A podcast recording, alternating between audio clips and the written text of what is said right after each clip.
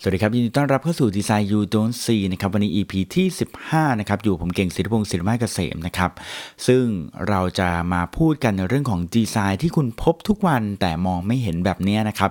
เป็นประจำทุกวันอังคารนะครับผมทุกวันอังคารเราจะเจอเรื่องของดีไซน์นะครับซึ่งนี่ก็เป็นอังคารที่สิบห้าแล้วนะที่เรามาเจอกันนะครับโดยในวันนี้เนี่ยเราจะมาพูดกันในเรื่องของโลโก้นะครับซึ่งผมเองต้องบอกว่าถ้าคุณเป็นเจ้าของกิจการที่กำลังจะจ้างคนทำโลโก้หรือเป็นคนที่กำลังจะทำโลโก้เอง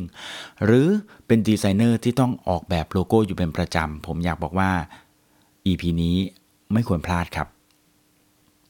เพราะใน อี พี นี้เราจะมาพูดถึงเรื่องของโลโก้ตัวหนึ่งครับ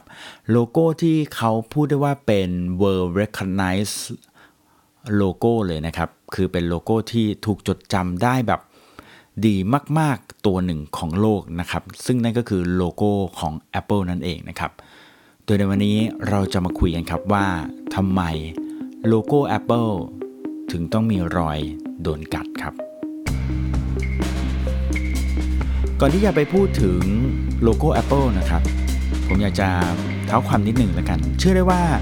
ทุกคนที่ฟัง Design You Don't See ไม่มีใครรู้ไม่รู้จักบริษัท Apple นะครับแต่ว่าเท้าสักนิดละกันนะเพราะว่าบริษัท Apple เนี่ยเป็นบริษัทที่ทำ product อย่างเช่น iPhone iPad นะครับพวกตระกูล ไอ ไอ ทั้งหลายเนี่ยนะครับก็มาจาก Apple เนี่ยแหละนะครับแล้วก็ MacBook Pro MacBook Air iMac อะไรพวกนี้นี่คือมาจาก Apple หมดเลยนะครับiTunes Store นะครับพวกนี้ก็ Apple Apple ที วี อะไรประมาณนี้นะครับโดยแน่นอนถ้าพูดถึง Apple แล้วก็ต้องพูดถึงผู้ชายคนหนึ่งนะครับที่เป็น Visionary เลยนะครับของ Apple ซึ่งนั่นก็คือผู้ชายที่ชื่อว่า Steve Jobs นั่นเองนะครับทีนี้โลโก้ของ Apple ที่คุณนึกถึงเนี่ยมันหน้าตาเป็นไงครับมันเป็นรูปคล้ายๆ Apple เนี่ยนะครับเป็นรูปที่ค่อนข้าง simple เลยใช่ไหมครับแล้วก็มีติ่งอยู่ข้างบนนะครับเอียงๆนิดนึงนะครับเป็นคล้ายใบไม้ของ Apple นะครับแล้วก็ที่ตัว Apple เองนะมีรอยโดนกัดใช่ไหมครับแต่ความเป็นจริงแล้วนะครับโลโก้ของ Apple จริงๆแล้วเนี่ยก่อนที่จะมาเป็นเวอร์ชันที่คุณได้เห็นทุกวันนี้เนี่ยมันมีสองเวอร์ชันก่อนหน้านี้ฮะสองเวอร์ชันก่อนหน้านี้เอาเป็นว่าก่อนหน้าที่จะเป็นเวอร์ชันปัจจุบันวันนี้ today เนี่ยนะมีประมาณสองเวอร์ชันนะที่แบบเห็นชัดๆเวอร์ชั่นแรกเนี่ยนะครับผมเชื่อว่าเป็นเวอร์ชั่นที่น้อยคนนักจะได้เห็นคือถ้าคุณไม่ได้ไปเสิร์ชเกี่ยวกับเรื่องของโลโก้ Apple หรืออะไรเนี่ยคุณน่าจะไม่ได้เห็นมันเลยนะครับโลโก้นี้ถูกสร้างขึ้นมานะครับถูกคิดออกแบบขึ้นมาในปีหนึ่งเก้าเจ็ดหกนะครับโดย founder คนที่สามเนี่ยนะครับนั่นก็คือ Ronald Wayne นั่นเองนะครับคนนี้เนี่ยเขาคิดโลโก้ออกมาซึ่งเป็นโลโก้ที่แบบดูแบบโอ้โหผมไม่รู้จะอธิบายยังไงนะครับเป็นโลโก้ที่แบบว่าดูเก่าแก่แบบมากๆเลยนะครับดูเหมือนแบบควรจะไปแกะสลักอยู่ตรงแบบอารมณ์ประมาณเหมือนแบบพวกกระจกในวิหารโบสถ์หรืออะไรเงี้ยครับที่แบบคือ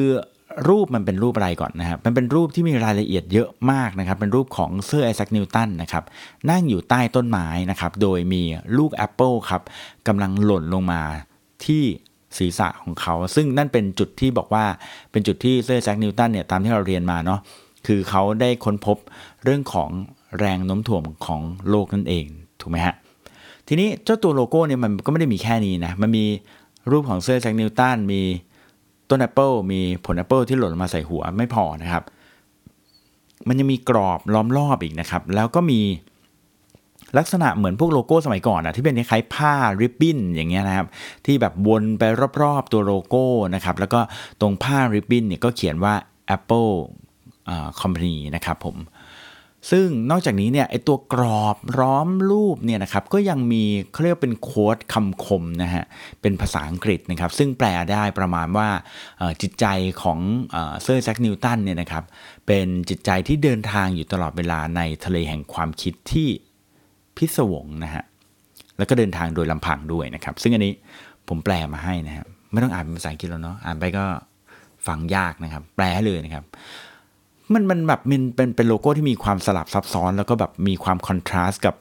ความเป็น Apple ในปัจจุบันสูงมากนะครับแล้วผมก็ไม่รู้ว่า Steve Jobs เนี่ยโอเคชอบกับโลโก้นี้ไปได้อย่างไรนะครับแต่ก็อย่างที่แบบ น่าจะพอเดาได้นะครับคือโลโก้แรกเนี่ยนะครับเกิดขึ้นในปีหนึ่งเก้าเจ็ดหกนะครับแต่หลังจากนั้นครับโลโก้ที่สองซึ่งเป็นโลโก้ลักษณะเหมือนที่คุณเห็นในปัจจุบันก็คือเป็นรูป Apple แล้วก็มีใบไม้ติ่งอยู่ข้างบนแล้วก็เป็นรูปโดนกัดเนี่ยถูกออกแบบใหม่นะครับโดยคนที่ชื่อว่า Rob Janoff นะครับซึ่งคนนี้เนี่ยออกแบบโลโก้นี้ในปีหนึ่งเก้าเจ็ดเจ็ดครับเมื่อกี้ออกแบบปีอะไรนะหนึ่งเก้าเจ็ดหกนะครับโลโก้ใหม่ออกแบบหนึ่งเก้าเจ็ดเจ็ดนั่นคือแปลว่าสตีฟจริงๆแล้วไม่ได้ชอบโลโก้ที่มีความสลับซับซ้อนขนาดนั้นนะครับจริงๆแล้วสตีฟอาจจะต้องการความซิมเพิลอะไรขนาดแบบมากๆกว่านะฮะซึ่งโลโก้เนี้ยที่ผมบอกว่าเป็นโลโก้เวอร์ชันสองอ่าไม่ใช่เวอร์ชันที่เราเห็นปัจจุบันเพราะว่าโลโก้เนี้ยจริงๆถึงแม้จะมีเชฟเป็นรูป Apple โดนกัดแล้วก็มีใบไม้แบบที่เราคุ้นเคยนะครับแต่สิ่งที่มันไม่เหมือนเดิมก็คือโลโก้นี้เนี่ยมันเป็นโลโก้ที่มีสีสายรุ้งครับมันเป็นสีแบบสีสายรุ้งแบบมันสีเยอะมากมีแดงส้มเหลืองม่วงเขียวอะไรอย่างเงี้ยนะครับหลายสีหลากสีมากนะครับซึ่งผมเชื่อว่าหลายคนน่าจะพอเริ่มคุ้นตาแล้วนะครับทีนี้เนี่ยเขาบอกว่าเป็นโลโก้ที่เป็น World Most Recognized Logo เลยนะครับก็คือเป็นโลโก้ที่หนึ่งในโลโก้ที่แบบสามารถจดจำได้แบบง่ายที่สุดตัวหนึ่งของโลกเลยนะครับโลโก้ Apple ตัวนี้นะครับซึ่งเขาเคยได้ไปสัมภาษณ์คุณ Rob Janoff เนี่ยนะครับว่าอืมทำไมวิธีการคิดวิธีการออกแบบโลโก้ Apple เนี่ยเขาทำอย่างไรนะครับซึ่ง Rob เนี่ยในช่วงปีหนึ่งเก้าเจ็ดเจ็ดแน่นอนยังไม่มีคอมพิวเตอร์ยังไม่มี Adobe Photoshop ไม่มี Adobe Illustrator หรืออะไรไม่มีแม้กระทั่ง Corel Draw หรือ Paintbrush หรืออะไรอย่างนี้เลยนะฮะแน่นอนเขาต้องใช้มือวาดนะครับเพราะว่าอะไรเพราะว่าก็นะคอมพิวเตอร์ตัวที่กำลังจะมามีไอ้ Photoshop แล้วก็ Illustrator คือคือคอมพิวเตอร์ที่จะมีโลโก้ของเขานั่นเองนั่นก็คือแปลว่าตอนที่เขาออกแบบโลโก้ไม่มีโปรแกรมพวกนี้แน่นอนนะครับเขาก็ต้องใช้มือวาดเอาคนก็ถามครับว่าตอนออกแบบโลโก้ของ Apple เนี่ยนะครับออกแบบยังไงนะครับเขาก็บอกว่าจริงๆแล้ว process ไม่ยากเลยนะครับเขาเข้าไปรับ brief จากทาง Apple นะครับจาก Steve Jobs นะครับจากนั้นเขากลับมาบ้านเขาซื้อ Apple มาจำนวนหนึ่งนะครับเยอะเหมือนกันแล้วก็ใส่ Apple ไว้ในตะกร้าครับแล้วหลังจากนั้นก็ใช้เวลาหนึ่งอาทิตย์ครับนั่งอยู่ในห้องเพื่อที่จะวาดรูป Apple ครับแล้วก็พยายามทำรูป Apple เนี่ยให้มันออกมาเป็นเชฟที่ดู simple และเรียบง่ายที่สุดเท่าที่จะเป็นไปได้นะครับ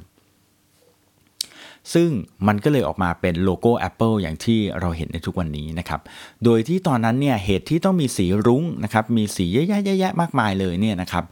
แล้วก็เป็นสีที่เขาบอกว่ามันไม่ได้มีการจัดเรียงลำดับตามแพทเทิร์นใดๆเลยนะครับเป็นสีรุ้งที่แบบว่าค่อนข้างแบบสลับซับซ้อนไปมานะครับซึ่งเขาบอกว่าการที่ทำเป็นสีรุ้งเนี่ยก็เพราะว่า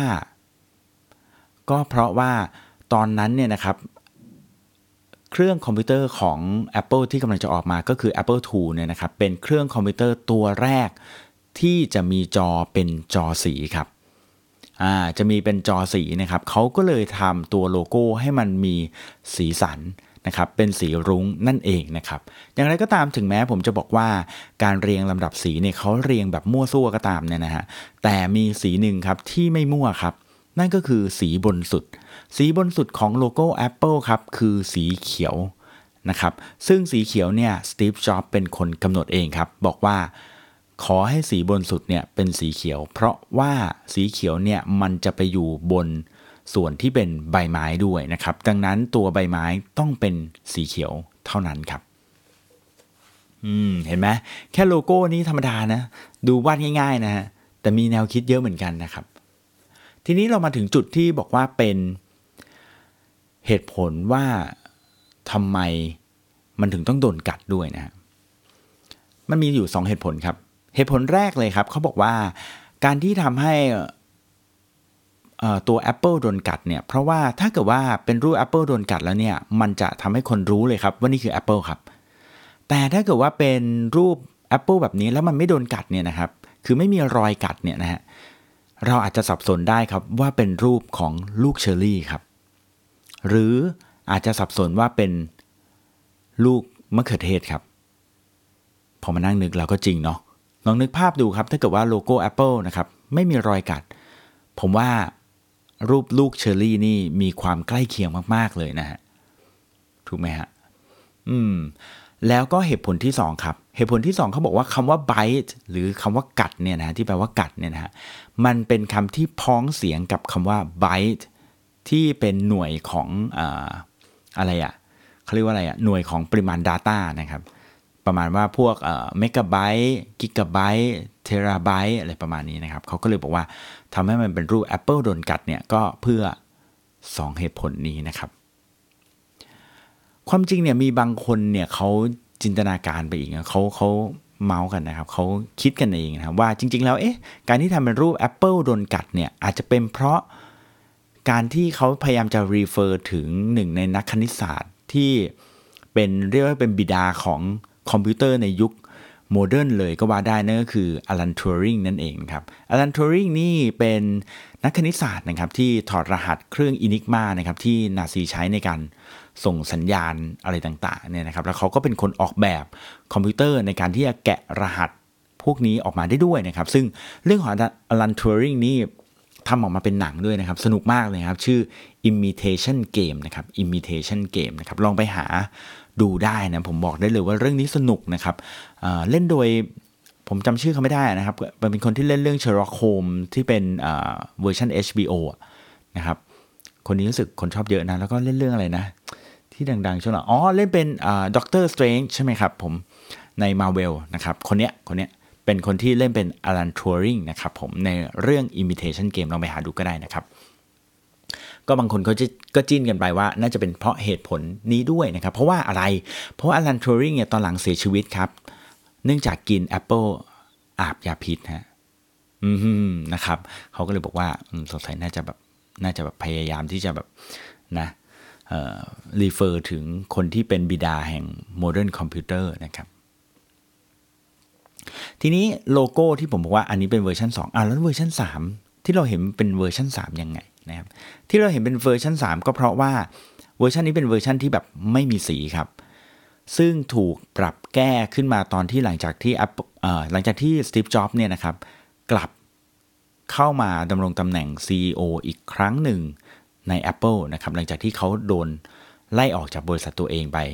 ก่อนหน้านั้นประมาณสิบปีนะฮะแล้วก็กลับมาเป็น ซี อี โอ อีกครั้งหนึ่งก็มีการปรับโลโก้เลยนะครับเป็นโลโก้เดิมเนี่ยนะครับเชฟเหมือนเดิมอาจจะมีการใช้คอมพิวเตอร์เพื่อทำให้แบบมันดูสมูทขึ้นดีขึ้นนะครับแต่ว่าก็พูดง่ายว่าก็ยังมีเชฟที่เหมือนเดิมเพียงแต่ตัดสีรุ้งออกนะครับแล้วก็เหลือเป็นสีเดียวนะครับโดยช่วงแรกๆเนี่ยเขาเรียกว่าเป็นเอ่อกลาสมั้งใช่ไหมเป็นเป็นเวอร์ชันที่แบบมันเป็น Apple เงาๆหน่อยนะครับหนึ่งในเหตุผลนั้นก็เพราะว่าตอนนั้นเนี่ยที่ Steve Jobs กลับมาเนี่ย product ที่เขาจะ launch ออกมาตัวแรกเลยนั่นก็คือ iMac นะครับ iMac ในรุ่นนั้นเนี่ยเป็น iMac ที่แบบลองไปเสิร์ชดูก็ได้นะครับเป็น iMac ที่มีสีสันเยอะแยะมากมายเลยนะครับมีทั้งสีส้มสีชมพูสีฟ้าสีอะไรสีเขียวด้วยนะครับเยอะไปหมดเลยนะครับดังนั้นเขาก็เลยมองว่าถ้าเกิดว่าเอาโลโก้ Apple ที่มันมีแบบเจ็ดสีมีสีสายรุ้งมาแปะเนี่ยมันอาจจะทำให้คอมพิวเตอร์ตัวนี้ดูเป็นคอมพิวเตอร์สำหรับเด็กๆไปนะครับดูเป็นคอมพิวเตอร์ที่ไม่จริงจังนะครับก็เลยปรับให้โลโก้ของ Apple ในตอนนั้นเป็นโลโก้แบบ glass ก็คือมีลักษณะเหมือนเงาๆนะครับแล้วก็หลังจากนั้นก็ค่อยๆแบบลดทอนลงมาให้มันดูซิมเปิ้ลลงมาเรื่อยๆนะครับจนปัจจุบันเป็นโลโก้ที่แบบแทบจะไม่มีสีนะนะครับก็แบบเป็นสีดำสนิทอะไรประมาณนี้นะครับสุดท้ายครับสิ่งที่ Rob Janoff นะครับคนที่ออกแบบเนี่ยนะครับอ้อผมลืมบอกไปนะครับว่าตอนที่ถูกปรับลงมาให้เหลือเป็นแค่สีเงินเงาๆธรรมดาเนี่ยนะครับที่แปะบน iMac เนี่ยนะครับ Steve ก็จ้าง Rob Janoff คนเดิมเนี่ยนะครับมาทำให้นะครับแล้วก็สิ่งนึงที่ Rob Janoff เนี่ยเขาฝากเอาไว้นะครับเขาบอกเอาไว้นะครับเขาก็บอกว่าการทำโลโก้เนี่ยนะครับมันมีความยากนะครับมันไม่ใช่เรื่องง่ายเลยนะครับเพราะว่าโลโก้เนี่ยเป็นสิ่งที่สามารถที่จะถูก transform ได้ตลอดเวลาคือมันอาจจะไปอยู่ในที่หนึ่งที่มันจะต้องมีการแสดงผลให้มันแบบถูกย่อเล็กมากนะครับเล็กถึงเล็กมากๆหรือในบางที่มันอาจจะต้องถูกขยายอยู่บนบิลบอร์ดขนาดใหญ่นะครับใหญ่มากๆเลยนะครับดังนั้นเนี่ยมันเป็นดีไซน์ที่จะต้องถูกปรับเปลี่ยนขนาดอยู่ตลอดเวลานะครับดังนั้นเนี่ยคีย์ของความสำเร็จในการทำโลโก้นะครับก็คือคิดให้มันซิมเพิลที่สุดนะครับและสามารถอ่านออกได้ง่ายที่สุด นะครับและโลโก้ของ Apple ก็จริงเป็นอย่างนั้นนะครับคนเห็นแล้วก็รู้เลยว่าเป็น Apple นะครับแล้วถ้าคุณสังเกตดูนะครับโลโก้ Apple เนี่ยนะครับในเวอร์ชั่นปัจจุบันเนี่ยไม่มีเขียนคำว่า Apple เลยนะครับเพราะว่าคนเห็นแค่โลโก้ก็รู้แล้วครับว่านี่เป็นของบริษัท Apple ดังที่เขาบอกว่านี่คือ uh, World Most Recognized Logo นะครับผมขอบคุณที่ติดตาม